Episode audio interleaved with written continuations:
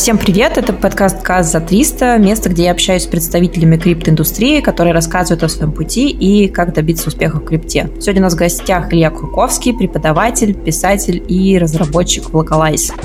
Спасибо большое, что нашел время. Очень рада буду с тобой поболтать. И еще я подумала о том, что и тебе часто говорят, и мне часто говорят, что у нас приятные голоса, поэтому я думаю, нас будут слушать просто как АСМР. Добрый день. Ну да, команда объединилась, можно сказать. Да, мы вместе. Да, расскажи, пожалуйста, немного о себе, чем ты занимаешься. Я знаю, что у тебя много всего, но как-то будем потихоньку с этим разбираться. На данный момент э, я, в общем, очень активно занимаюсь именно обучением, не только в МЦС, но и в Localize, потому что я создаю различные обучающие курсы и для сотрудников, и для клиентов. То есть там, ну, много чего, в общем, приходится пописывать, видео всякие записывать и прочее. Ну, разработка, естественно, той или иной формы, грубо говоря, на разных языках, там Ruby, в основном Python, ну, JS или TS, иногда Elixir, но это редко. Примерно в таком как-то разрезе. Ну, понятное дело, курсы для МЦС сейчас вот активно у нас Solidity идет, много всего тоже приходится делать. Ну и последняя инициатива, которую вот мы запустили, опять же, это интеллектуальные игры, то есть для нее вот, для нашей интеллектуальной игры я создал платформу такую, вроде прототипа на Ruby on Rails. Сейчас думаю, тоже ее немного развивать, особенно если будет запрос. Как-то так. А раньше много чего приходилось делать. Началось это все еще, грубо говоря, первую, наверное, лекцию свою я прочитал где-то в 2008 или 2009 году. Тогда я, собственно, еще плюс-минус практически ничего и не знал. То есть вот я только-только пришел там на кафедру работать, и меня как-то так сразу бросили в действие, грубо говоря. Ну, у нас хорошая была, конечно, очень кафедра, что говорить. Много чего можно было изучить, и майкрософтовские курсы мы авторизованные проходили, и по ЦИСКО, и потом все это мы грубо говоря, преподавали уже для слушателей, для студентов. То есть изначально-то я начинал вовсе даже не как разработчик, а скорее как системный администратор и прочее. То есть там как-то разработкой я интересовался до этого, потом, наверное, лет 5, 6, 7 это как-то все приостановилось. То есть были другие всякие вещи, которыми вот я занимался. Но потом я понял, что все-таки нет, сисадминство это не то, что я хочу в жизни делать, поэтому как-то вернулся к разработке, ну и вот, собственно, я здесь. Класс, спасибо большое. Как раз я хочу и про преподавание тебя пораспрашивать и про твой путь. Расскажи, давай по порядку, на кого ты учился. То есть, я так понимаю, у тебя техническое образование. Да, да, совершенно верно. То есть, э, там что-то автоматизированная система управления, наверное, это называется. Я уж плохо помню. Давно это было. К сожалению, сейчас уже этого института нет. Он слит с авиационным, потому что был раньше авиационный и авиационно-технологический. Это разные вузы были. Теперь уже, к сожалению, это не так. Но мне, в общем, повезло в том плане, что я шел не просто куда-то учиться, просто, чтобы был диплом, диплом, да, чтобы в армию не забрали, а еще конкретному заведующему на конкретную кафедру, потому что я точно знал, что вот это хорошая кафедра, это действительно было так. Тогда это была действительно кафедра очень мощная, сейчас ее, к сожалению, уже плюс-минус так устранили, ну, всякие политические моменты и прочее. К сожалению, сейчас уже всего этого нету. Ну, а раньше это был первый центр обучения в России, вот как раз мы именно обучали программным продуктам Microsoft, Cisco и прочим, там еще Oracle всякий был, Novell и прочее. Ну, это, в общем, долгая достаточно история, поэтому там собственно, как раз я учился по направлению интернет-технологии, было очень много сетевых технологий, настройки всяких маршрутизаторов, всякие теории сигналов, прочая ерунда, естественно, я сейчас уже ничего не помню, но много разработки тоже было при этом, то есть э, примерно как-то так. А как ты вообще пришел в программирование? То есть ты с детства этим интересовался, не знаю, с юности, или как это вообще происходило у тебя? Ну да, как это говорится, все вообще мы родом из детства, да, то есть когда-то давно, я уже даже что-то не помню, с чего это началось, наверное, один из моих приятелей еще в школе, причем в средней школе, что-то внезапно тоже на это дело подсел, начал там плюс-минус изучать, ну и мне тоже рассказал, а я думаю, а что мне не посмотреть. Э, сначала я схватил, естественно, книжку какую-то очень сложную для вузов, ничего там не понял, а потом подумал, а может быть, все-таки подумать, как вот веб-сайты делают, вот посмотреть там, вот как верстать, например, и так далее. Ну, тогда время, конечно, было другое, то есть совсем другой был интернет, и взял я там какую-то книжечку, такую тоненькую по HTML, и мне прям так понравилось, я думаю, вот, это классно. Ну, и вот с этого дела как-то все закрутилось. То есть сначала вот именно веб какой-то там простая, естественно, очень простая веб-разработка, совсем элементарном уровне. Ну, потом уже, как я сказал, на какое-то время я от этого отошел, потому что очень много лекций приходилось читать по другим вещам. Мы уже там на какую-то разработку не времени не хватало ничего. И вообще я долгое время думал, что буду потом работать где-нибудь в вендоре, там, в том же Microsoft, но потом как-то вот от этого отошел. Поэтому, да, по факту, все это с детства, видимо, тянется. А скажи, пожалуйста, вот после того, как ты получил образование, как ты считаешь, техническое образование, оно вообще обязательное, если хочешь быть программистом, или все же нет? Не помешает в любом случае, потому что так или иначе, пока учишься в ВУЗе, ты соприкасаешься и с разными языками, и с какими-то разными подходами, какую-то теорию изучаешь, это бывает очень полезно в любом случае, даже если это не очень здорово в голове остается, но там что-то все равно запомнится в любом случае, какие-то хотя бы базовые вещи, вещи, то есть какая-то основная теория. Но при этом я бы не сказал, что это прям супер необходимо, потому что есть многие люди, которые приходят вообще из других областей, никогда в жизни они ничем подобным не занимались, но потом, в принципе, становятся разработчиками. Хотя, конечно, у них просто, скорее всего, будет больше времени уходить на то, чтобы изучать там какой-то язык, какие-то базовые концепции. Но при этом разработка некоторых программ, я думаю, требует, конечно, того, чтобы знать какую-то такую вот именно теорию суровую. Я не знаю, например, создание нейросетей, это по-любому много математики, вот подобных таких вещей, то есть это по-любому надо знать. И, может быть, для этого не обязательно вуз заканчивать, но, по крайней мере, подтянуть вот эти вещи совершенно необходимо. То есть, ну, короче, ответ очень простой. Это не обязательно, но не помешает. Поняла. А скажи, какие вещи тогда точно надо подтянуть? То есть, может быть, действительно, если хочешь идти в программирование и хочется какой-то фундамент иметь, может быть, ты подскажешь какие-то основные концепты, которые точно надо изучить, может, просто изолированные курсы взять? Да вообще-то, если разрабатывать на каком-то таком плюс-минус известном языке, не знаю, Python, JS, Ruby какой-нибудь, то, если честно, изначально можно ничего такого не изучать дополнительно, то есть не нужно знать высшую математику, не нужно знать мат-статистику изначально. То есть если есть просто к этому интерес и душа, как говорится, лежит, хочется посмотреть, что же это все такое, то, мне кажется, надо просто брать и делать, как я уже много раз говорил своим студентам, что надо просто брать, пытаться там. Даже если это будет не идеальный программный код, не идеальные программы, не не, совершенно не страшно. То есть начать надо с малого. Если уже потом есть понимание, что да, это затягивает и хочется заниматься какими-то специальными вещами, ну вот тогда да. Но тут сильно, конечно, зависит от области, куда хочется податься дальше. Кто-то хочет игры, я не знаю, например, разрабатывать, а это вообще своя отдельная история. Кто-то там нейросети, здесь тогда, как я уже сказал, математика. То есть изначально для того, чтобы просто войти в это дело, ничего особо такого не требуется. Достаточно найти хороший курс, хорошую книгу и хотя бы какую-то базу именно самой разработки для себя почерпнуть, чтобы хотя бы просто понять, вообще это интересно мне или нет, хочу этим заниматься или нет. Потому что, к сожалению, многие люди приходят и там через несколько месяцев просто понимают, что, ну, нет, что-то это совсем мне не подходит. Это тоже абсолютно нормально. Ты сказал про хороший курс, хорошую книгу, а может быть, ты можешь посоветовать тогда, во-первых, как вообще выбрать хороший курс, вот на что ты сам обращаешь внимание, про то, чему ты обучаешься и как я еще попозже поговорю, но раз зашла речь, будет интересно послушать твое мнение. И плюс по поводу хорошей книги, то есть, может быть, ты посоветуешь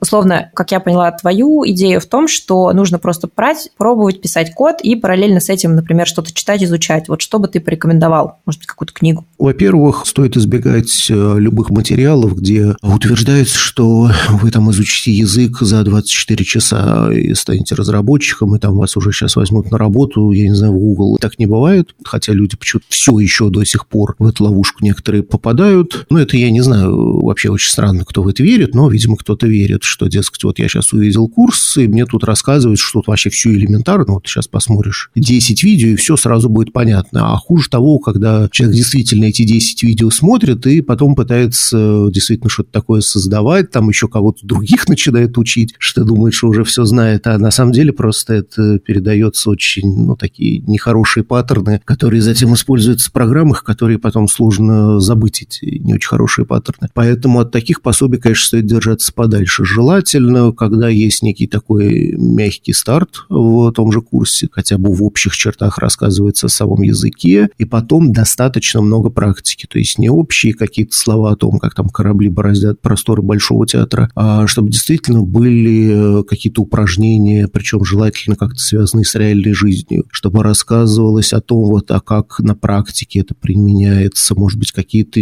реально существующие проекты частично разбираются и прочее. То есть, короче, чтобы упор шел на то, чтобы человек действительно что-то еще и сам делал тоже, это очень важно. Но при этом можно, грубо говоря, обложиться курсами, и там, я не знаю, три года сидеть на печи и их смотреть, вот как там Илья Муромец, он до 33 лет сидел, да, а потом стал таким крутым-крутым. Крутым разрабом.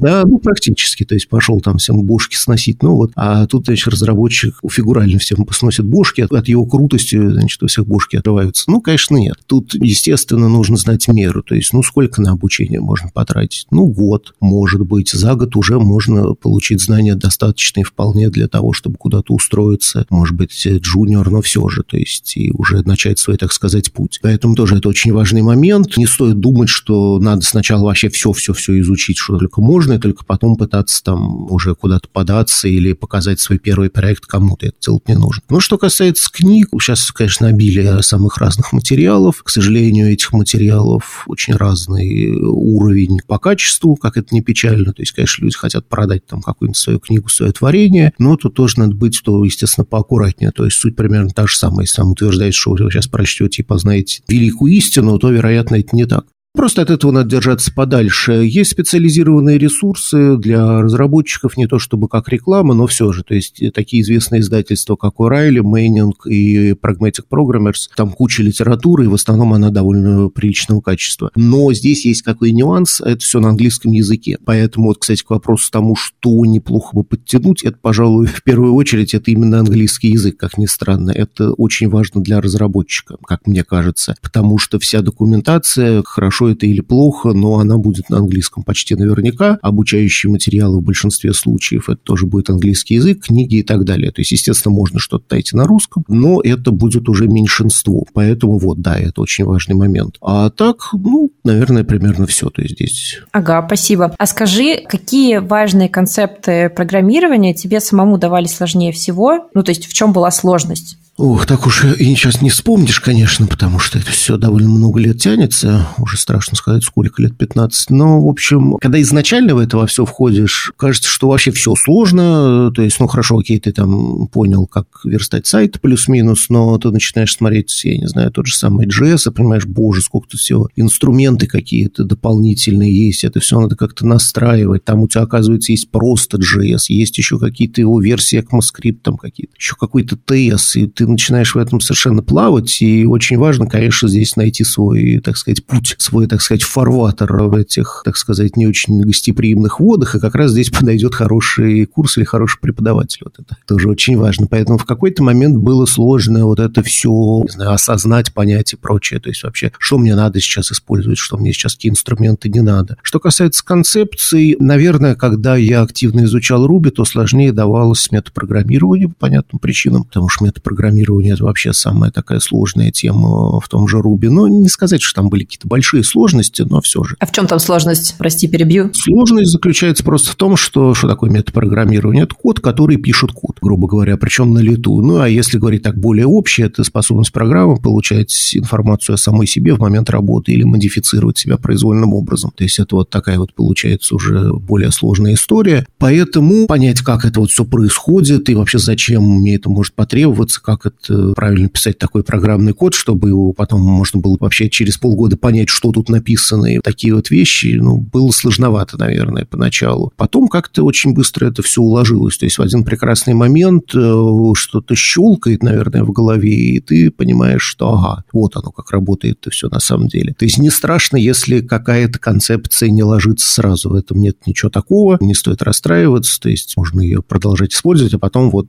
рано или поздно оно должно устаканиться развиваться. Ну, другой пример – это функциональная разработка. То есть я когда разрабатывал на Ruby, это, естественно, все ООП в основном, да, объектно-ориентированное программирование. А потом был интерес посмотреть другой язык Elixir, который построен по, значит, другой парадигме, это функциональное программирование. Там вот тоже некоторые вещи казались такими неочевидными. То есть вроде у тебя нет классов, а ты вроде как к ним привык, а вот тут одни функции, модули, и вот все это как-то уложить вместе, а рекурсия одна сплошная везде и так далее и тому подобное. То есть, ну, сложновато, то есть, бывает тоже с такими более продвинутыми, неочевидными вещами, то есть, к этому ко всему привыкнуть. Ну, опять же, да, то есть, дело привычки, если с этим постоянно работать и это все применять на практике, то рано или поздно оно, опять же, должно уложиться. Вот примерно как-то так. Ну, вот да, мы как раз обсуждали с Артемом на подкасте, что вот мне лично очень сложно давалось именно вот это абстрактное мышление, что есть какой-то компонент, который может использоваться где угодно и зависит от того, что ты туда передашь. Ну, короче, это сейчас звучит очень логично, но я вообще в это не могла понять. И вот пропсы, кажется, вот в реакте самая такая, мне кажется, какая-то очень простая тема, мне вообще это не укладывалось. Но как бы продолжаешь делать, и потом реально, как вот ты тоже сказал, мне стало интересно то, что и Артем об этом говорил, что потом реально как будто что-то щелкает. Вот у меня спустя полгода этот щелк произошел, и я прям все, начала писать код. Вот мне кажется, да. Да, ну, примерно так и есть, да. Ну, может, там полгода у кого как, то есть тут, конечно, но в целом так и есть, да.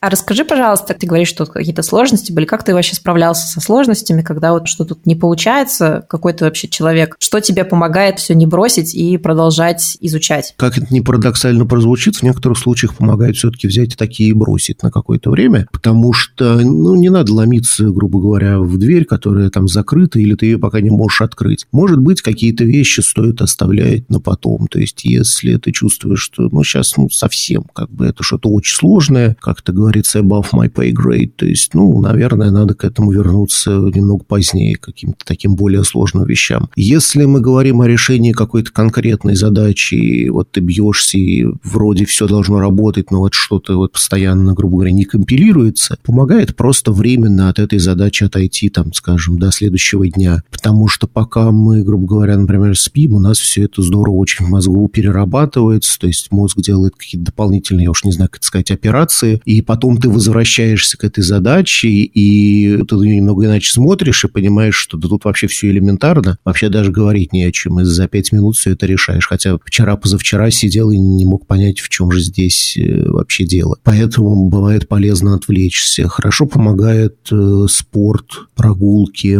как-то так. То есть, ну, просто, грубо говоря, смена деятельности. Это если мы говорим именно о сложностях в решении какой-то прикладной задачи. Если сложность именно с изучением чего-то, ну, тут как бы тоже, опять же, возможны варианты, но, наверное, не стоит себя слишком сильно загонять. То есть кто-то привык, что равьше все давалось вообще как-то очень просто, грубо говоря, ну вот в той же школе. Вот все в школе все было как-то просто, понятно и легко. А потом вроде во взрослой жизни все оно как-то куда сложнее. Новые с концепции куда более сложные. И ты понимаешь, что уже так просто все не дается, потому что тебе никто ничего не разжевывает, грубо говоря, то есть у тебя уже нет никакого учителя там и прочее, который тебе поможет, подскажет, вроде как родитель родителям тоже не обратишься, потому что они сами в этом да, ничего не понимают. Это не страшно, то есть нет ничего страшного в том, что не все дается легко и просто, то есть это надо просто понять и принять, быть готовым к тому, что сложности будут по-любому, но в любом случае сложности – это, в общем, неотъемлемая часть нашей жизни, так или иначе. Сложности тоже воспитывают характер, то есть это, ну, видимо, более философски, что ли, надо принимать. Быть готовым к тому, что там придется посидеть с какими-то концепциями побольше, то есть посмотреть дополнительные какие-то материалы, почитать, то есть понимать, что просто это абсолютно нормально, нормально. То есть я думаю, что вот такой взгляд на э, жизнь здесь вполне себе актуален. То есть не стоит расстраиваться постоянно из-за каждой неудачи. Это абсолютно нормально. Грубо говоря, зачастую даже говорят, что вот если ты никогда не потерпел ни одной неудачи, то это не очень хороший признак. Потому что, ну, не ошибается ведь, как говорится, тот, кто ничего не делает и неудачи не терпит, тот, кто ничего не делает и не пытается. Поэтому как-то так. Да, что это путь, а не результат. Надо наслаждаться, пока со всем этим разбираешься. А скажи, пожалуйста, ты упомянул о том, что условно было бы здорово год поучиться, примерно, да, мы какие-то берем временные отрезки, и потом уже искать работу. И вот как было в твоем случае? Как вот ты нашел свою первую работу, и почему я это спрашиваю? Как вообще понять, что пора искать работу? Может быть, не на твоем примере, а в целом какие-то твои мысли, потому что такое ощущение, что многие думают из ребят, из студентов, что будет какой-то специальный момент, когда ты почувствуешь, что уже готов, и вот тогда можно идти на собеседование. Но как будто бы это не так. Ну, вообще нет какого-то конкретного момента. Никто там не постучится к вам в дверь и не скажет, вот, тебе пора работу искать. Не, ну, то есть этот кто-то, может быть, там маму, у которой вы живете в квартире, да, и там пора тебе сынух работу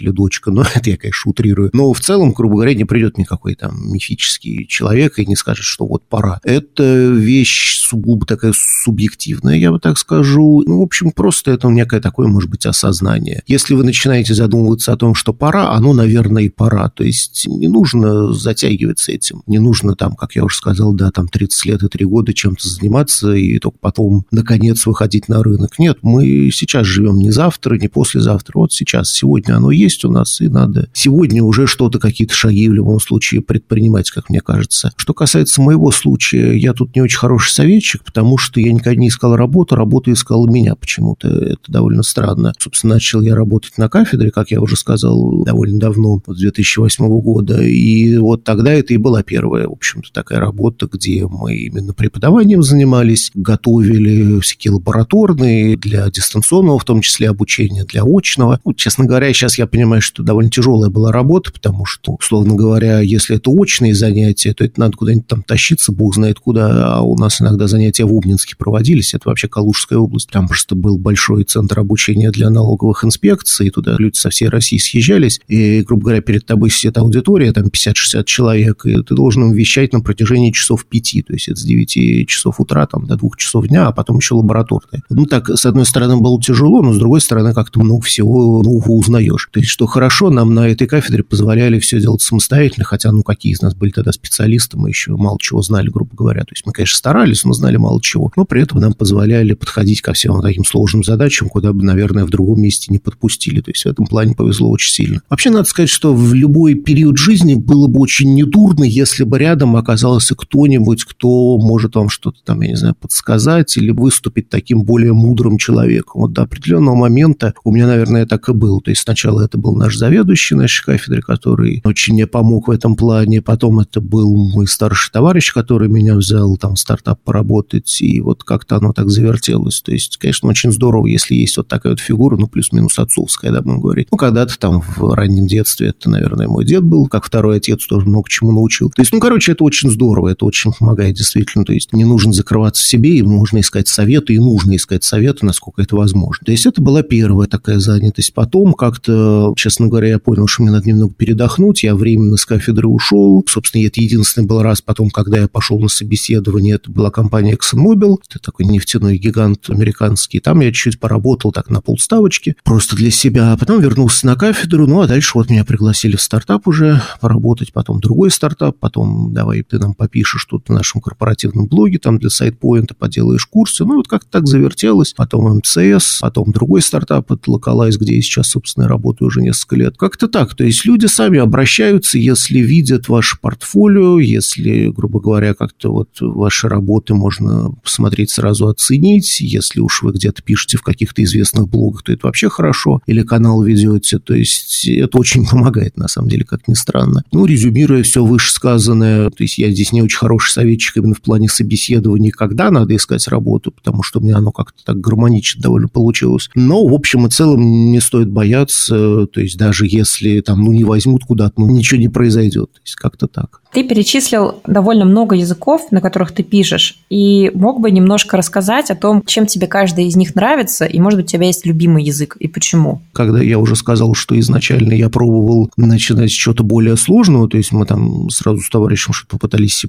выучить, но, в общем, я это дело бросил, потому что я понял, что нет. Ну, у меня книжка не очень хорошая попалась, действительно, она была очень сложная, там, для студентов вузов и так далее. Но начал я, да, собственно, с веб-разработки, HTML, CSS, JS. Но JS тогда был так плюс-минус так таким игрушечным языком, то есть мы его в основном использовали для того, чтобы там что-то моргало, прыгало и прочее, то есть никто особо не думал о том, что надо писать какие-то интерфейсы там клиентские и прочее, естественно, про это мы ничего еще знать не знали, потому что тот же Ajax появился только в 2004 году, но тем не менее, то есть начал я с этого, скажу честно, мне JS не нравится и до сих пор никогда не нравился, но, к сожалению, это такое необходимое зло, с ним приходится работать. Вообще язык так себе, откровенно признаться. Потом я долго работал с PHP он мне тоже не нравится. Прости, а почему JavaScript не нравится, почему PHP не нравится? потому что JS вообще имеет фундаментальные довольно сложности, с которыми мы до сих пор пытаемся что-то сделать, там, вводя какие-то псевдоклассы, хотите не классы, а прототипы, пытаемся вводить какие-то дополнительные инструменты, там какой-нибудь транспаринг, еще бог знает что, еще это все в разных браузерах раньше по-разному работало, потому что Internet Explorer любил по одному там запрос Ajax отправлять, значит, в других браузерах по-другому надо было делать. Весь этот разброд и шатание, ну, это так себе. Кроме того, JS прививает не самый лучший стиль, потому что он это вообще очень прощает упрощающий язык, грубо говоря, это тоже большая сложность, и вообще начинать с этого языка я бы, наверное, не стал лучше чего-нибудь более сурового, не с C++,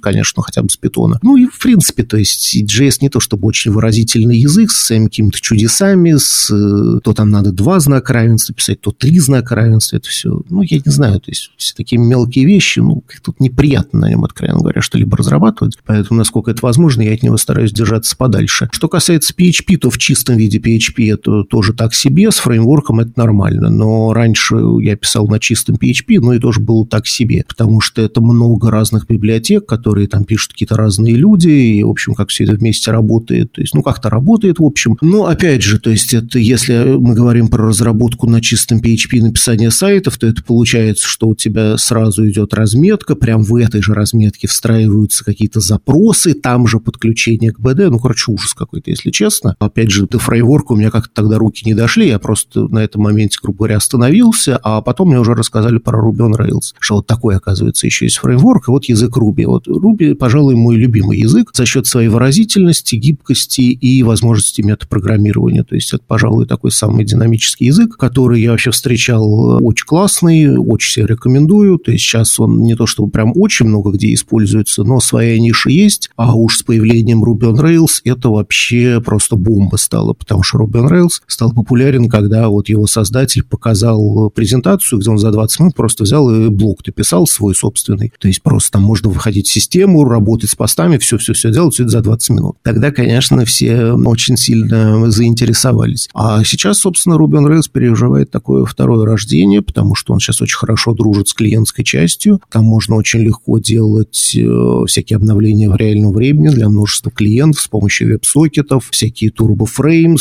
э, которые тоже на EJS на самом деле построены, ну и очень-очень-очень много всего, огромное сообщество, куча решений, то есть, короче, вещь очень классная. Там есть у него, конечно, свои особенности, но при этом фреймворк очень такой интересный, поэтому вот, пожалуй, это мой любимый стек технологий на данный момент. Ну, а так приходилось работать много с чем, то есть Elixir классный язык, но уж очень нишевой и довольно сложный, но очень мощный, что говорит, то есть очень мощный действительно, потому что он на основе Erlang построен, а Erlang это что? Это телекоммуникационные системы, это значит очень высокая отказоустойчивость, куча там можно клиентов обслуживать, то есть тоже есть свои области применения, то есть можно какие-то там распределенные крупные системы писать. Ну что еще? Python. Ну, Python, он очень похож на Ruby в чем-то, но мне он чуть меньше нравится, потому что он не такой, мне кажется, выразительный, на мой э, скромный взгляд, но тоже, в принципе, вполне приличный язык. С ним приходилось работать. Ну, Solidity, понятное дело, но Solidity это такая вещь уж очень нишевая. С чем еще? Ну, понятно, всякие транзакты SQL я даже, в общем, не беру. Примерно вот как-то так. А что значит выразительность языка? Здесь следует задаться вопросом, для чего нам нужны языки программирования в принципе. Очевидно, они нужны не для машины. Машине нужны, потому что нолики и единички ей больше ничего не интересует, потому что логика-то двоичная. А язык программирования нужен для нас, для людей, потому что нам нолики и единички – это сложно слишком. И тогда здесь возникает следующий вопрос. Если язык программирования нужен для людей, то почему тогда бы его не сделать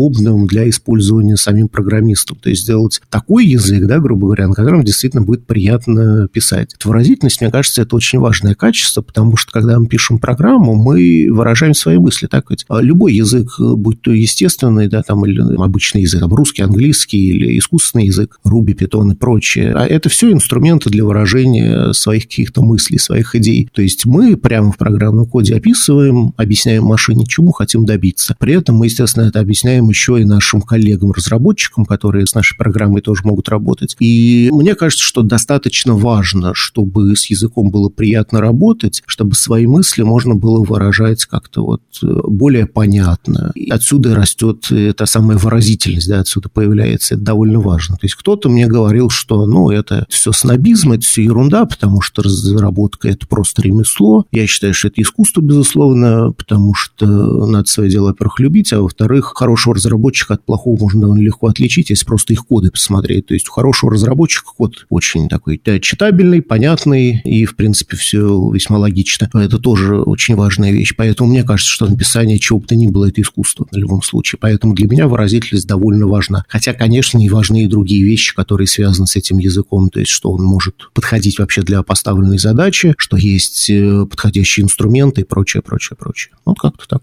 Как интересно про искусство. Ну, хотя да, интересная мысль. Я хотела еще спросить о том, ты перечислил довольно много языков. И я так понимаю, что с каждым из них ты так или иначе взаимодействуешь, языки развиваются. И как вообще не запутаться во всем этом? То есть, как ты вообще строишь свое обучение? Это курсы? Нет ли у тебя такого, что пока ты один язык изучал, какой-то другой подзабылся? Как в твоем этом случае? А нет, ну, естественно, если что-то не использовать, какой-то навык, он забывается, это нормально, но он не забывается так, чтобы очень быстро. Может, меня, конечно, конечно, память просто хорошая, хотя не могу сказать, что прям какая-то супер хорошая. Но, вообще говоря, во-первых, не настолько все быстро развивается, чтобы ты пришел через полгода, а там вообще все новое. Хотя иногда такое бывает. Это большой привет AngularJS передает, когда там вышла вторая версия, а там вообще все иначе стало. Но это очень такие частные случаи. В общем и целом есть какая-то концепция, которую, да, там, парадигму, которую язык реализует, и она такая остается. Например, кстати, вот тот же Rust, он вообще пишется с той точки зрения, что каких-то breaking changes они стараются не вводить вовсе. То есть вот на более старой версии можешь написать, и он скомпилируется на более поздних версиях. У них вот такая, да, философия. Это не всегда возможно, естественно. В той же экосистеме JS это невозможно, потому что новые технологии, новые какие-то версии появляются языка, он действительно развивается, это правда. Но все равно фундаментальные ведь все вещи, они никуда не деваются, по большому счету. Поэтому нет ничего страшного, что, может быть, что-то забылось или появилось что-то новое. Это можно всегда нагнать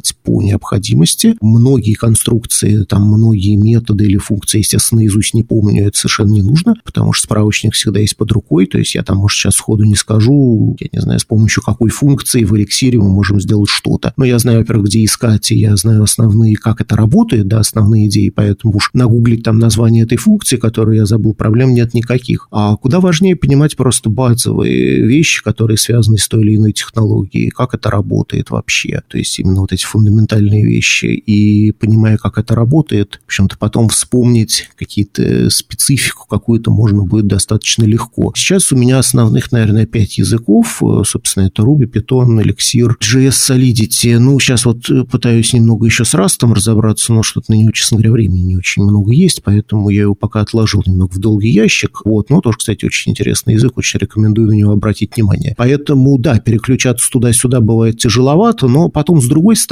когда знаешь уже несколько языков, это все становится немного попроще, откровенно признаться. Когда знаешь один язык, и ты приходишь в другой, ты думаешь, ё-моё, что-то тут как-то все по-иному. А потом понимаешь, что да нет, на самом деле. Идеи-то примерно все те же самые во многих случаях. Поэтому вообще, кстати, очень полезно не сидеть с одним каким-то языком там много лет и только им заниматься, а все-таки даже для расширения кругозора посмотреть какой-нибудь еще другой язык, другую технологию, которая другие парадигмы реализует, ту же самую функциональную разработку. То есть, если вы занимаетесь ООП, не помешает глянуть какой-нибудь тот же эликсир, потому что посмотреть, а как еще можно вот ту же задачу решить, потому что потом можно даже вот эти вот особенности функциональные внедрять в собственные программы. Язык может быть не чисто функциональным, но при этом какие-то такие вот вещи тоже заимствовать. Это, в принципе, совершенно нормально. То есть, для расширения кругозора в любом случае не помешает, поэтому переключаться туда-сюда, это наоборот даже хорошо. Может не быть экспертом там во всех этих языках, это, наверное, мало реально, но при этом что-то такое знать и уметь делать, это, мне кажется, не помешает. Вот так. А скажи, вот мог бы ты дать какой-то конкретный совет, как вообще изучать программирование? То есть почему мой предыдущий вопрос родился, когда несколько языков? Потому что у нас у ребят получается, что если это совсем новички, то есть им нужно React, до этого пройти JS, а на React я уже ожидаю, что они мне будут задеплоенные какие-то проекты присылать, то есть они уже должны будут и с гитом разобраться, а гит это и терминал, ну то есть куча каких-то технологий, непонятно за что браться. Ребята, кто-то начинает погружаться в React, понимает, что верстку забыли, кто-то идет на Solidity, то есть как вот этот вот баланс держать? В какой-то момент это действительно может быть сложно, как раз вот из-за того, что обилие инструментов, особенно в том же JS, потому что в других языках такого разброда и шатания нету. То есть есть один какой-то в основном инструмент, который там решает поставленную задачу. В JS масса инструментов, это неудобно. Но здесь подойдет в любом случае какой-то хороший план обучения, это очень важно, конечно, который составляет уже достаточно опытным разработчикам, преподавателям. То есть, естественно, от самого студента ожидать, что вот сейчас он поймет, он или она там поймет, как нужно это все выстроить, ну, понятное дело, нельзя, потому что а кому это понятно, если ты только-только сюда пришел. В принципе, тут что стоит сказать? Наверное, имеет смысл периодически возвращаться к уже изученному, я бы так сказал, во-первых. Грубо говоря, ну вот сначала мы там изучаем тот же HTML, потом переходим к JS и вспоминаем, так, а вот здесь у нас в HTML то-то, то-то, то-то есть, а сейчас мы вот посмотрим, как этим можно манипулировать, значит, с помощью JS. И вот мы вспоминаем еще раз вот эти все концепции, Потом мы думаем, что, ну, хорошо, вот у нас получилась такая простенькая страничка, а как ей поделиться с миром? А тут, о, а тут, оказывается, гид есть. А вот сейчас мы попробуем там пару команд сделать, потому что на самом деле в повседневной жизни там используют штук пять команд и все. Не сказать, что это что-то очень сложное, а то некоторые всего там три используют, и все мы их знаем. Поэтому, ну да, вот гид здесь появляется. Потом мы еще один проект делаем, опять вспоминаем, ага, вот здесь в HTML еще такая штука, вот сейчас мы здесь что-нибудь усложним, какой-нибудь стиль напишем, прочее. Еще раз поделимся этим проектом, уже в другой репозиторий гид опять его зальем. То есть это вот некая такая цикличность. Нельзя что-то прочитать или посмотреть один раз и сразу это запомнить. Это невозможно абсолютно. Естественно, к этому надо возвращаться и навыки применять на практике. Потом, ага, о, а тут React у нас появляется. Вот давайте теперь это как-то все вместе, воедино, значит, соединим. Нужно закреплять, грубо говоря, полученные знания и возвращаться к уже изученному. Потому что, то есть, не надо хвататься за разное. А вообще это не очень хорошо, когда мы сразу говорим э, студенту, что так, ну вот здесь сейчас такой-то, такой-то язык, такие-то такие инструменты, такие-то технологии. Потому что ты, когда видишь вот этот список на страницу целую из 10-15 элементов, ты на это дело плюешь, просто закрываешь и уходишь, э, я не знаю, в какую-нибудь другую область. Равно как, я не знаю, если ты приходишь на тренировку по боксу, а тебя там сразу сходу дают в нос, короче говоря, еще зайти не успел. Ну что после этого сделает человек? Ну просто уйдет и никогда больше туда не придет. Естественно, здесь надо достаточно мягко подходить, э, то есть постепенно вводить в это дело, чтобы не было как-то overwhelming, начинаю, честно говоря, уже русские слова забывать. Ну, то есть, короче говоря, чтобы это просто не поглотило весь этот объем информации. Мне кажется, это очень важно. То есть, действительно, это делать дозированно и еще раз цикличность. Вот примерно так. Ну, плюс еще, мне кажется, как ты говорил, что тут не работает как со школой. Ну, то есть, такое ощущение, что, в принципе, обучение воспринимается, что вот сейчас я, короче, всего изучу, и потом как бы начну изучать. То есть, какой-то такой подход, как будто я сразу представляю, так вот человек сидит ровно за столом, и вот сейчас, пока вот он не разберется, как вот все полностью работает в интернете, тогда он за реакты не возьмется. Мне кажется, что тут как будто бы проще уже начать делать и быть окей с тем, что на данный момент, возможно, ты сейчас пишешь, и это не понимаешь, и как бы отпустить. Ты что думаешь? Да, это действительно так. Изучив, естественно, основы JS, да, можно переходить потихоньку к React, тем более, что, откровенно говоря, там особо ничего такого нету. Ну, плюс-минус, конечно, если такие базовые вещи брать. И да, действительно, потом уже какие-то концепции становятся более понятными. То есть, да, естественно, не нужно сидеть на каждой теме много-много часов, а потом еще по ней экзамен сдавать. В этом плане, ну, вообще школьное образование, конечно, в ряде стран, в частности, в ряде стран СНГ, вообще-то, конечно, надо реформировать очень серьезно, но это такая очень тоже длинная, наверное, история. Но так или иначе, то есть все вот эти вот непонятные какие-то оценки, которые мы там ставим с первого класса, и ты уже привык к тому, что ну вот сейчас тебе за это оценку поставят, за то поставят оценку. А что эти оценки-то? Они ничего абсолютно не показывают. Ну хорошо, ты получил 4, а Машенька получила 5. Ну прекрасно, что дальше-то? Собственно, ничего абсолютно не обозначает. Поэтому, кстати, во многих странах от оценок поначалу вообще отказываются в первых классах, чтобы не было вот привычки к тому, что ну вот тебя оценили, и там, в общем, все. А потом еще истерики за этого всякие начинаются, что почему тебе не 5 поставили и так далее. Нет, это совершенно к реальной жизни не имеет, в общем-то, никакого, на мой взгляд, отношения. То есть, и вот эти все потом еще синдромы отличника начинаются, что привык к тому, что у тебя все идеально должно быть. Да не будет ничего идеально. Какой там идеально, когда у тебя дедлайны, грубо говоря, какие-то есть строгие. Ну, никто не пишет, грубо говоря, сразу идеальный код, если это сложный проект. Мне кажется, то есть тоже такая важная вещь, к сожалению, к которой нужно привыкать. То есть, ну, грубо говоря, пока учишься в университете, уже, наверное, немножечко перестраивается мышление, потому что, да, там тебя, грубо говоря, оценивают, но это только на экзаменах, а в повседневной жизни, там, на всяких семинарах и прочее, ну, тут главное, как ты ответил, насколько ты понял тему, мне кажется. Вот и здесь то же самое, то есть важно понимать, как это работает, а уж какую там тебе оценку поставить, но это дело другое. Главное, чтобы это все работало и программный код читался, условно говоря. Вот так примерно. Хочу еще поговорить про твой YouTube-канал. Как тебе вообще пришла идея? Какое было первое видео? Ну, вообще-то я изначально канал вел только в свете того, что у нас в Localize есть блог, который я там плюс-минус веду, ну, не только я, естественно, там много людей, но я именно техническими статьями занимался, то есть я там фрилансеров тоже нанимал, чтобы они для меня что-то писали, ну, то есть не за меня, а просто вместе со мной, естественно. Ну, и, соответственно, для этих статей появилась идея делать какие-нибудь видео дополнительно, чтобы показывать, как это работает. И несколько видео я сделал именно для канала Localize, потом подумал, может, это на русский язык перевести, соответственно, на свой канал это тоже выложил, а потом подумал, а что, господи, не попробовать попробовать-то? Мысль-то, на самом деле, это бродила довольно долгое время, уже уж несколько лет, наверное, так или иначе, потому что курс-то я уже тогда записывал, естественно, активный и прочее. Просто это все было в платном, так сказать, формате, а что-то бесплатное, ну, практически никогда я особо не делал. Не потому что я такой меркантильный, ну, как-то это просто не доводилось. А потом, да, вот пришла мысль, что можно перевести на русский, потом уже начал делать эксклюзивные какие-то видео. В основном это были сначала видео по Ruby и по фреймворку Rails,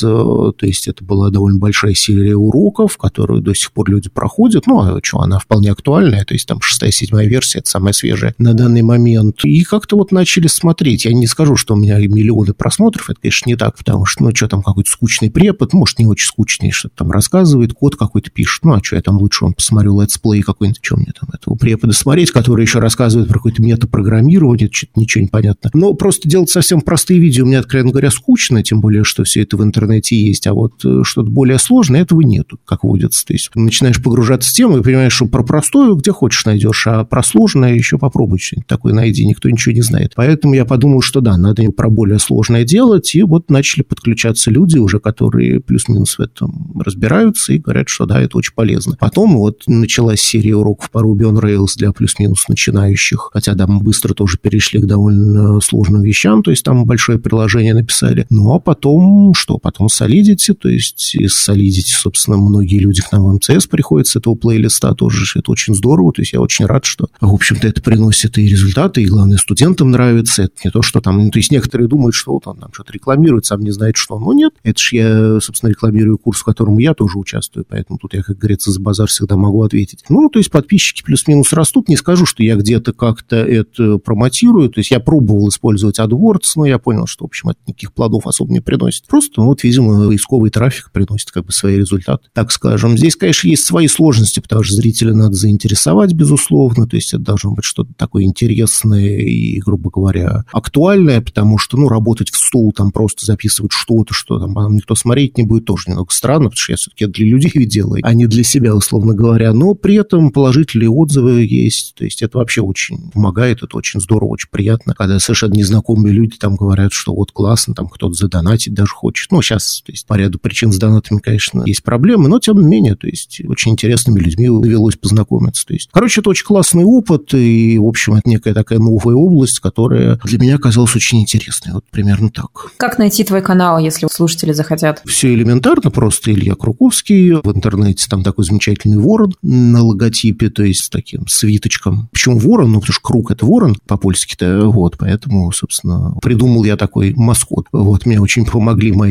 знакомые дизайнеры, собственно, это все нарисовать, потому что я сам рисовать не очень умею, поэтому, пользуясь случаем, большое спасибо. Получилось, в принципе, интересно. Поэтому, как говорится, welcome. Я, конечно, стараюсь на все вопросы там отвечать. Потом, кстати, тоже интересная была вещь, что сами подписчики начали предлагать, а давайте мы вот организуем там канал Telegram, давайте мы чат организуем. Я сначала думал, ну, господи, ну кто там будет в этот чат заходить? Ну, два человека будет сидеть, а потом нет, как-то тоже действительно заинтересовало. Сейчас я иногда захожу в этот чат, а там за ночь они написали там 100 сообщений, грубо говоря, что там обсуждали, там друг другу уже люди сами помогают даже без моего участия. Это тоже очень интересная такая история, что сообщество действительно само начинает организовываться в какой-то момент. Это некий такой феномен, да, который мы можем видеть и на других ресурсах. Такой самый, наверное, известный пример – это Википедия, такое самое большое самоорганизовывающееся сообщество, где нету какого-то лидера, который там рулит всеми, а люди сами действительно там принимают какие-то правила и так далее. Но вот здесь тоже что-то такое получилось, конечно, в меньшем масштабе, куда меньшем, но тем не менее. То есть вот из ничего получилось что-то. Это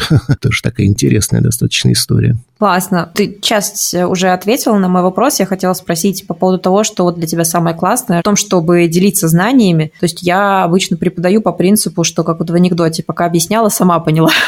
вот, и с этим же, да, мы новичкам советовали заводить блоги, то есть неважно, там, читает вас или нет, но просто вот этот момент, когда ты пытаешься что-то объяснить, ты реально очень много всего понимаешь. Вот, может быть, ты что-то тоже можешь добавить. Безусловно, это так и есть. То есть, э, конечно, и когда ты понимаешь, что тебе надо объяснить другому, то, естественно, естественно, ты понимаешь сам лучше. Есть, кстати, интересное выражение, что вот, например, если мы говорим, ну, ученые, да, если ученый не может там за несколько предложений пятилетнему ребенку очень кратко рассказать, чем он занимается, то это ученый, вероятно, шарлатан. Либо он сам не очень понимает, что это все такое. Ну, то же самое, кстати, можно сказать и про преподавание. То есть, если преподаватель не может в нескольких предложениях пояснить, вот, как там что-то работает, хотя бы очень кратко, ну, это значит, он просто сам ничего не понимает в этом. Как это не печально. Поэтому, да. Ну, это, собственно, ноги-то здесь, опять же, растут из изначально, когда я преподавал для тех же администраторов налоговых или для слушателей на авторизованных курсах, потому что вот ты понимаешь, что через пять дней у тебя будет аудитория там в 50 человек, и, собственно говоря, тебе нужно им действительно что-то такое донести, причем нам надо еще вещать несколько часов, и как-то это вот очень мобилизирует, так скажем. То есть ты действительно сразу начинаешь в этом разбираться, смотреть на практике, как это все можно работать, реализовать, придумывать какие-то примеры и прочее, прочее, прочее. Тем более, что люди-то приходят на занятия уже зачастую с собственными какими-то проблемами, какие-то вопросы хотят задать, что-то у них там не работает, что-то может не получаться и прочее. Поэтому это тоже очень важно. Ну, не говоря о том, что на тех же авторизованных курсах Microsoft у них по неким таким требованиям ты не можешь зачитывать с бумажки. У тебя есть, конечно, презентация, где вынесены какие-то основные тезисы, но если ты будешь зачитывать с бумажки, ты, грубо говоря, пролетишь как напильник над Парижем, естественно. Поэтому такого быть не должно. Это вот некоторые преподы грешат в институтах, это того, что они открывают такой талмуд здоровенный и начинают оттуда зачитывать. Но это ну, вообще, то есть непонятно что. То есть книги мы читать сами умеем. Нужно же пояснения какие-то давать. Поэтому очень важно хорошо доготовиться. Ну, вот это что касается первого момента. А что стимулирует просто делиться знаниями? Ну, я не знаю. Наверное, как ни странно, мир лучше надо делать хотя бы в чем-то. То есть почему бы и нет? То есть я что-то знаю, я могу там другим людям помочь. Это и, во-первых, для меня тоже хорошо, потому что мне как-то веселее от этого, да и другим людям тоже явно неплохо, потому что, ну, а что там за бесплатно узнать, как сделать то-то, как сделать все-то, ну, тоже неплохо, грубо говоря. То есть, ну, помогать друг другу, это, в принципе, довольно здорово по мере возможности. Все беды в мире, конечно, от того, что, как это не печально, никому нет ни до кого дела. Это очень грустно. С этим немножечко, видимо, тоже хочется что-то сделать. Есть, наверное, у меня какая-то философия, да, в этом плане. То есть, в том же Телеграме я там периодически про это делаю, какие-то посты там довольно длинные, не знаю, кто-то их, наверное, даже читает, в принципе. В общем, это довольно тоже долгая история, не знаю. Но в целом как-то так. Ну, здорово, такая философская минутка.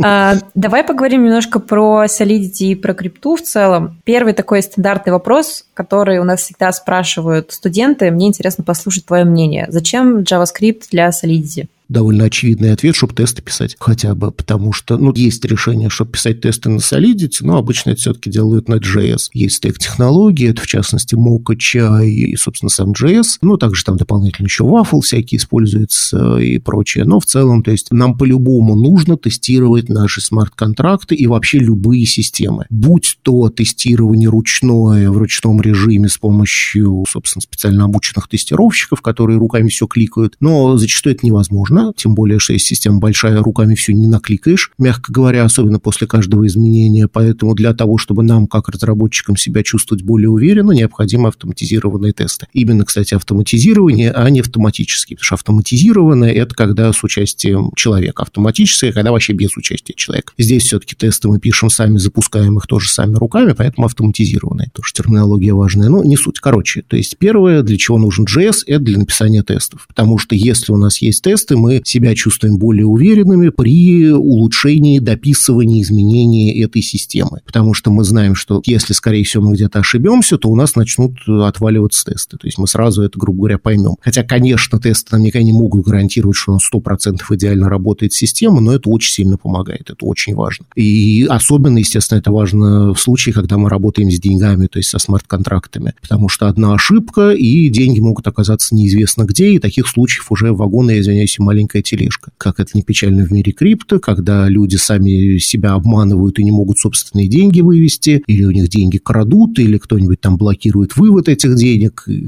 прочее, прочее. Ну, много чего происходило, и, хотя я даже не очень интересовался, но это все на слуху абсолютно. Поэтому это первый use case. Второй, безусловно, use case – это написание интерфейсов клиентских, потому что иметь смарт-контракт – это замечательно, но с ним нужно как-то же ведь взаимодействовать. Так? И понятное дело, что да, там когда мы учим все это дело, мы используем ремикс до какого-то момента определенного, но через ремикс клиенты вряд ли будут с ним взаимодействовать. То есть нужно сделать что-то такое, с помощью чего можно, собственно, переводить деньги, делать ставки, там, я не знаю, голосовать и прочее, прочее, прочее. Это будет JS, что. И с помощью чего мы можем, собственно, еще интерфейс-то написать? Ну, с помощью JS, так или иначе. К сожалению, другого языка пока нам не завезли в этом плане. Поэтому, ну, и хороший интерфейс, это, собственно, очень важно, потому что ведь это, грубо говоря, лицо вообще нашего продукта. Если интерфейс выглядит не очень здорово, то насколько бы хороший продукт не был, им, вероятно, пользоваться не будут, а просто уйдут к конкурентам, условно говоря. Поэтому здесь JS совершенно необходим. Тем более, что сейчас существует, по крайней мере, две конкурирующие библиотеки именно для криптосферы. Это Web3.js и Ethers.js. Я нахожусь на стороне Ethers, поэтому в курсе у нас тоже именно эта библиотека, но можно использовать и Web3. Поэтому эта область сейчас очень активно развивается, появляются дополнительные всякие плагины, платформы типа Hardhat и прочее, прочее. И все это, это не печально или,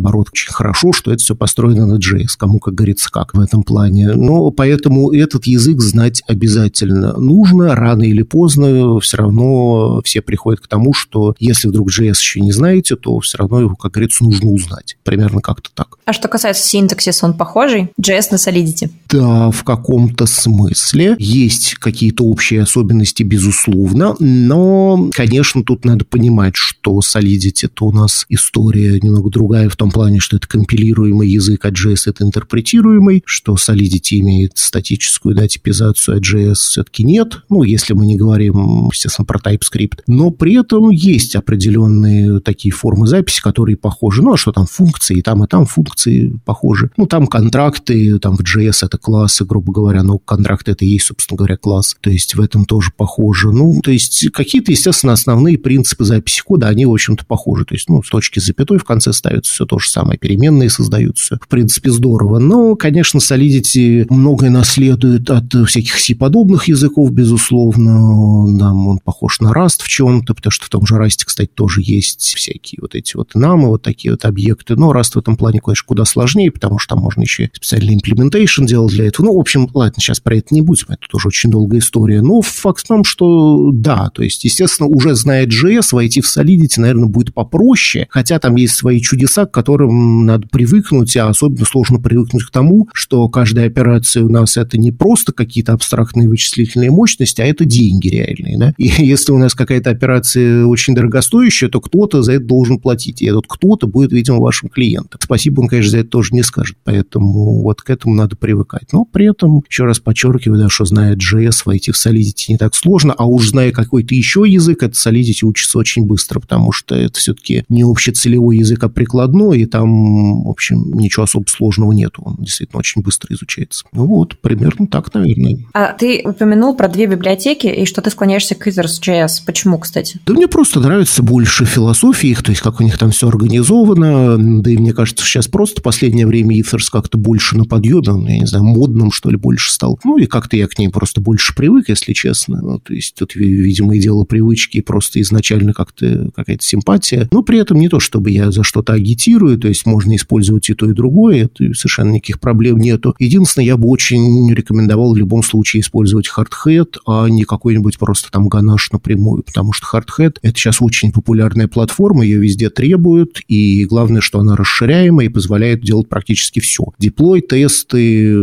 собственно, написание каких-то задач, так называемых тасков, скриптов, и все-все-все на свете. Можно подключать всякие плагины для анализа по газу, да бог знает там еще для чего, для работы с Etherskан и прочее. То есть вот здесь я бы очень активно рекомендовал использование Hardhat. А уж что там использовать Ethers или Web3, это, честно говоря, дело десятое, мне кажется, это не столь важно. Если пофантазировать, как думаешь, что будет в будущем скриптой? Тут, конечно, прогнозы делать вообще э, дело неблагодарное, как это выводится, но вообще меня самого очень интересует, чего это курс, интересно, упал у крипты, у биткоина, а у эфириум что-то вообще он рухнул просто страшным образом, прям каким-то стремительным домкратом, то есть не очень понятно, то есть это, наверное, надо у экспертов спрашивать, почему так происходит, а не иначе. Но я все-таки думаю, что это не какой-то мыльный пузырь, это не история, как было с доткомами в там нулевых годах, когда это все это просто рухнуло, и все остались на улице, но это маловероятно. Но при этом я не думаю, что и дальше можно надеяться на какие-то сверхзарплаты зарплаты в этой области. По крайней мере, рано или поздно рынок насытится, я так думаю, и все это плюс-минус нормализуется. То есть, конечно, все равно разработчики будут получать больше по больнице, чем, там, я не знаю, пресловутые учителя и врачи в странах СНГ, по крайней мере. Но я думаю, что, да, рано или поздно, конечно, уже сверхзарплат никаких не будет. То есть, пока это некий такой дикий запад, и мы в него только входим, ничего непонятно вообще, как многие вещи делают до сих пор. Не для всего, грубо говоря, есть какие-то готовые паттерны и прочее, поэтому человек, который может там открыть на это глаза, он, конечно, будет королем в этом плане, но так или иначе. То есть пока, да, пока нужно очень много специалистов, потом, наверное, это будет немного ситуация меняться. Но при этом очень похоже, что это действительно всерьез и надолго. И, в общем-то, видимо, рано или поздно крипту, наверное, в каком-то там прекрасном будущем мы будем, может быть, даже прямо в магазинах, условно говоря, использовать. То есть, что там, приходим, там, эфириум покупаем себе бутылку воды, условно говоря. Непонятно, когда это произойдет. Ну, например, вот в том же, где там в Сальвадоре уже они там приняли, по-моему, или не в Сальвадоре, но в какой-то такой стране там не очень большой уже приняли биткоин прям как официальную, по-моему, валюту. То есть, видимо, куда-то мы в этом плане двигаемся. Ну, как бы традиционная вот эта банковская система, она, конечно, тоже, я думаю, останется. То есть, она тоже вряд ли куда-то сейчас уйдет вообще в обозримом будущем, но будет некая такая альтернатива, потому что мир меняется, и все мы хотим, грубо говоря, чтобы это был мир свободный и так далее. Поэтому, видимо, на этой свободе и это все и построено, что у нас есть крипта, которую нам никто не помешает переводить между странами, в отличие от, понятно чего, обычных денежных средств. Ну вот, примерно как-то так. Да, спасибо. А расскажи, что ты сейчас сам изучаешь, какие технологии? Проходишь ли ты какие-то курсы? Нет, я курсы уже давно никакие не прохожу, за редкими очень исключениями. То есть, если мне надо прям быстро узнать что-то про ту же крипту, я могу пройти курс, но вообще последнее время я этого никогда не делаю, потому что мне проще, честно говоря, сесть почитать документацию или какую-то там литературку, и мне, честно говоря, и так уже плюс-минус понятно становится. Ну, то есть, раньше, когда я был молодой и неопытный, да, мне надо было очень много курсов смотреть. Особенно, когда я готовился к тем же занятиям по продуктам Microsoft, или я готовился к сертификации, когда мне надо было экзамены сдавать на эти сертификаты, там, да, там приходилось, конечно, много сидеть. Сейчас же, наверное, ну, потому что солидите проще доки почитать, либо какие-нибудь блоги чьи-нибудь. К сожалению, нет какого-то общего большого ресурса, который отвечает на все вопросы. Что касается других вещей, ну, вот, собственно, до сих пор Ruby on Rails я активно занимаюсь, там тоже новые вещи появляются. Ну, опять же, можно блоги смотреть, а, или какие-то книжечки так иногда почитывать с какими-то примерами. Ну, к сожалению, просто нет времени на то, чтобы там сесть, взять здоровый талмуд и там неделю его читать спокойненько, покуривая трубку, значит, у камина. Как это не печально, надо что-то делать, причем это, это что-то себя включает основная работа и работа с подписчиками, и со студентами в школе, то есть разработки, да, наши. То есть, то есть, к сожалению, много всего, поэтому обычно надо что-то быстро посмотреть. Сейчас меня очень интересует язык Rust, действительно очень классный язык, это новый практически C++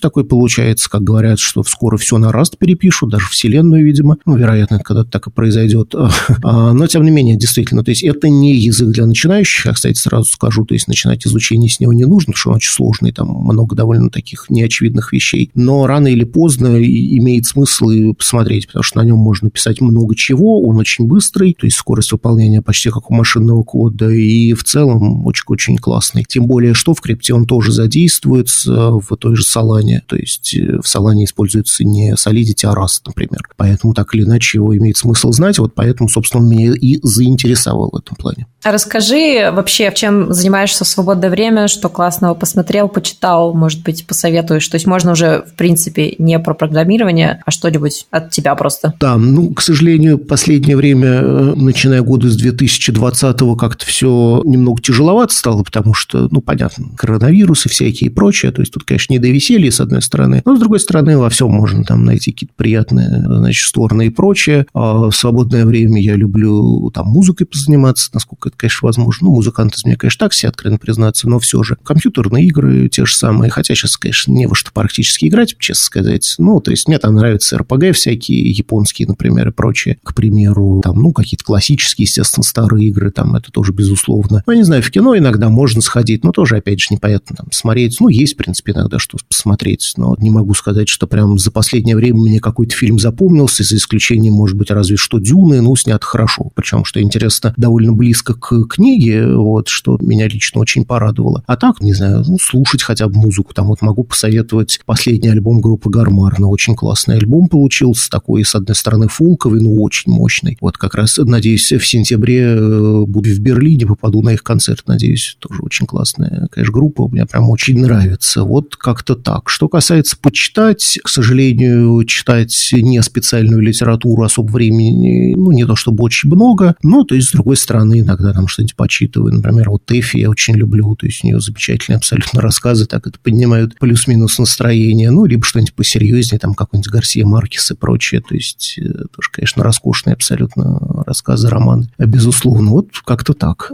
Круто, спасибо большое. Остался последний вопрос, классический для всех гостей наших. Это про вдохновление наших новичков. Вот как ты считаешь, не поздно ли еще залетать в крипту, изучать Solidity? Потому что многие говорят, что все иксы уже сделаны, и вообще все это мыльный пузырь, и ничего там такого интересного нет. Наверное, какая-то доля истины в этом может быть есть в том плане, что мы не можем прогнозировать, как я уже сказал, что там будет дальше. То есть, конечно, может такое произойти, что раз это там все лопнет, но я не вижу никаких, честно говоря, предпосылок, но много к чему не было предпосылок, а оно случилось с другой стороны. Но с другой стороны, что такое поздно или не поздно? Никогда не поздно, по большому счету. Никогда не поздно. То есть даже если просто для себя что-то такое почерпнуть и еще раз просто даже понять, как это работает, то, опять же, лучше знать, чем не знать. То есть почему бы просто даже это не посмотреть? Никто не говорит, что вот сейчас мы изучим крипту и будем всю жизнь только вот смарт-контракты писать. Да нет, конечно. Мне бы не хотелось, честно говоря, только этим заниматься. То это довольно скучно, если только это делать, и больше ничего, безусловно. Но это же просто для там расширения своего кругозора, это очень хорошая история. То есть почему нет? Совершенно не поздно. Как раз сейчас это больше развивается, и сейчас даже это изучать лучше, потому что материалов просто больше, да? То есть, ну вот даже мои те же, те же видео совершенно, да, бесплатные, но, безусловно, замечательный курс МЦС, да, на который я очень советую всем записываться, между прочим. То есть материалы появляются. Раньше, там, несколько лет назад, вообще ничего не было. То есть надо было сидеть там и спецификации все эти читать. Но это черт ногу сломит, если ты в этом ничего не понимаешь, естественно. Сейчас с этим гораздо проще. Поэтому нет, совершенно не поздно. Это направление интересное в любом случае, но на нем свет клином, конечно, не сошелся. И, может быть, потом вы поймете, что это не совсем ваше, да, то есть это тоже абсолютно нормально. Но лучше попробовать, чем не попробовать, особенно если есть на это время. Потому что, ну, вообще здесь еще что надо понимать, что это новая область именно просто, да, для работы, где можно просто денег зарабатывать. Потому что, в общем-то, хорошо это или плохо, но профессии-то они меняются так или иначе. Кто сейчас, я не знаю, помнит профессию трубочист? Хотя, что интересно, кстати, вот у нас в городе эта профессия до сих пор востребована, потому что у нас камины у многих есть. Я только хотел сказать, это же ну, где-нибудь в Европе.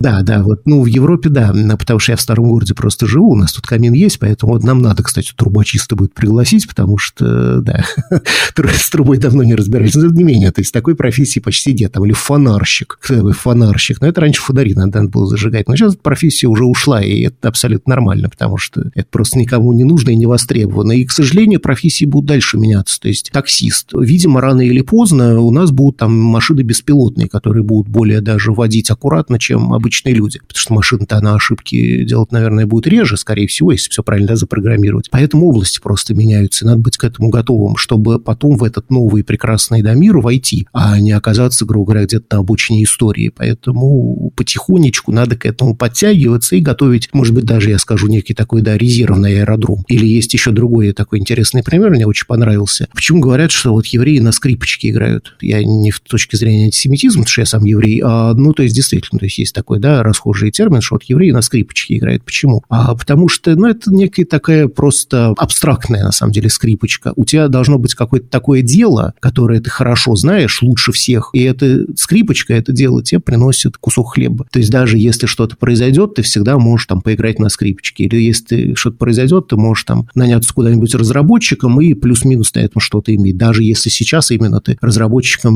не являешься на профессиональной основе. То есть, вот такая очень важная, мне кажется, вещь. Ты умеешь играть на скрипке? На скрипке я играть не умею, я умею играть на бас-гитаре. Ну, я раньше в группе просто много играл, сейчас мы так э, полюбительски этим скорее занимаемся больше. Ну, вот, кстати, у нас скоро новый клип выходит. Вот, да, раньше изначально я на флейте играл, но это было очень давно, я уже разучился, к сожалению, но вот, да, на басу все еще поигрываю. Ну, над басистами все издеваются, понятно, как и над альтистами, это ясно. Ну, в общем, я как-то привык. Ну, класс. Спасибо тебе, Илья, большое. Очень было интересно, прям класс. Особенно то, что у тебя такой большой большой опыт со многими языками. Мне кажется, это прям супер. Спасибо большое, что нашел время. Я благодарю, что пригласили. Было очень интересно и продуктивно. Вот всех тогда благодарю за внимание, дорогие друзья. В общем, в качестве резюме всего вышесказанного, инвестируйте в себя, э, значит, не отчаивайтесь, не опускайте руки. Это очень важно. И, грубо говоря, рано или поздно, я думаю, все нормализуется. И прекрасное будущее, может быть, по Ефремову, а может быть и не по Ефремову, так или иначе настанет. Вот поэтому за сим, наверное, все. Спасибо большое. Давай, пока-пока.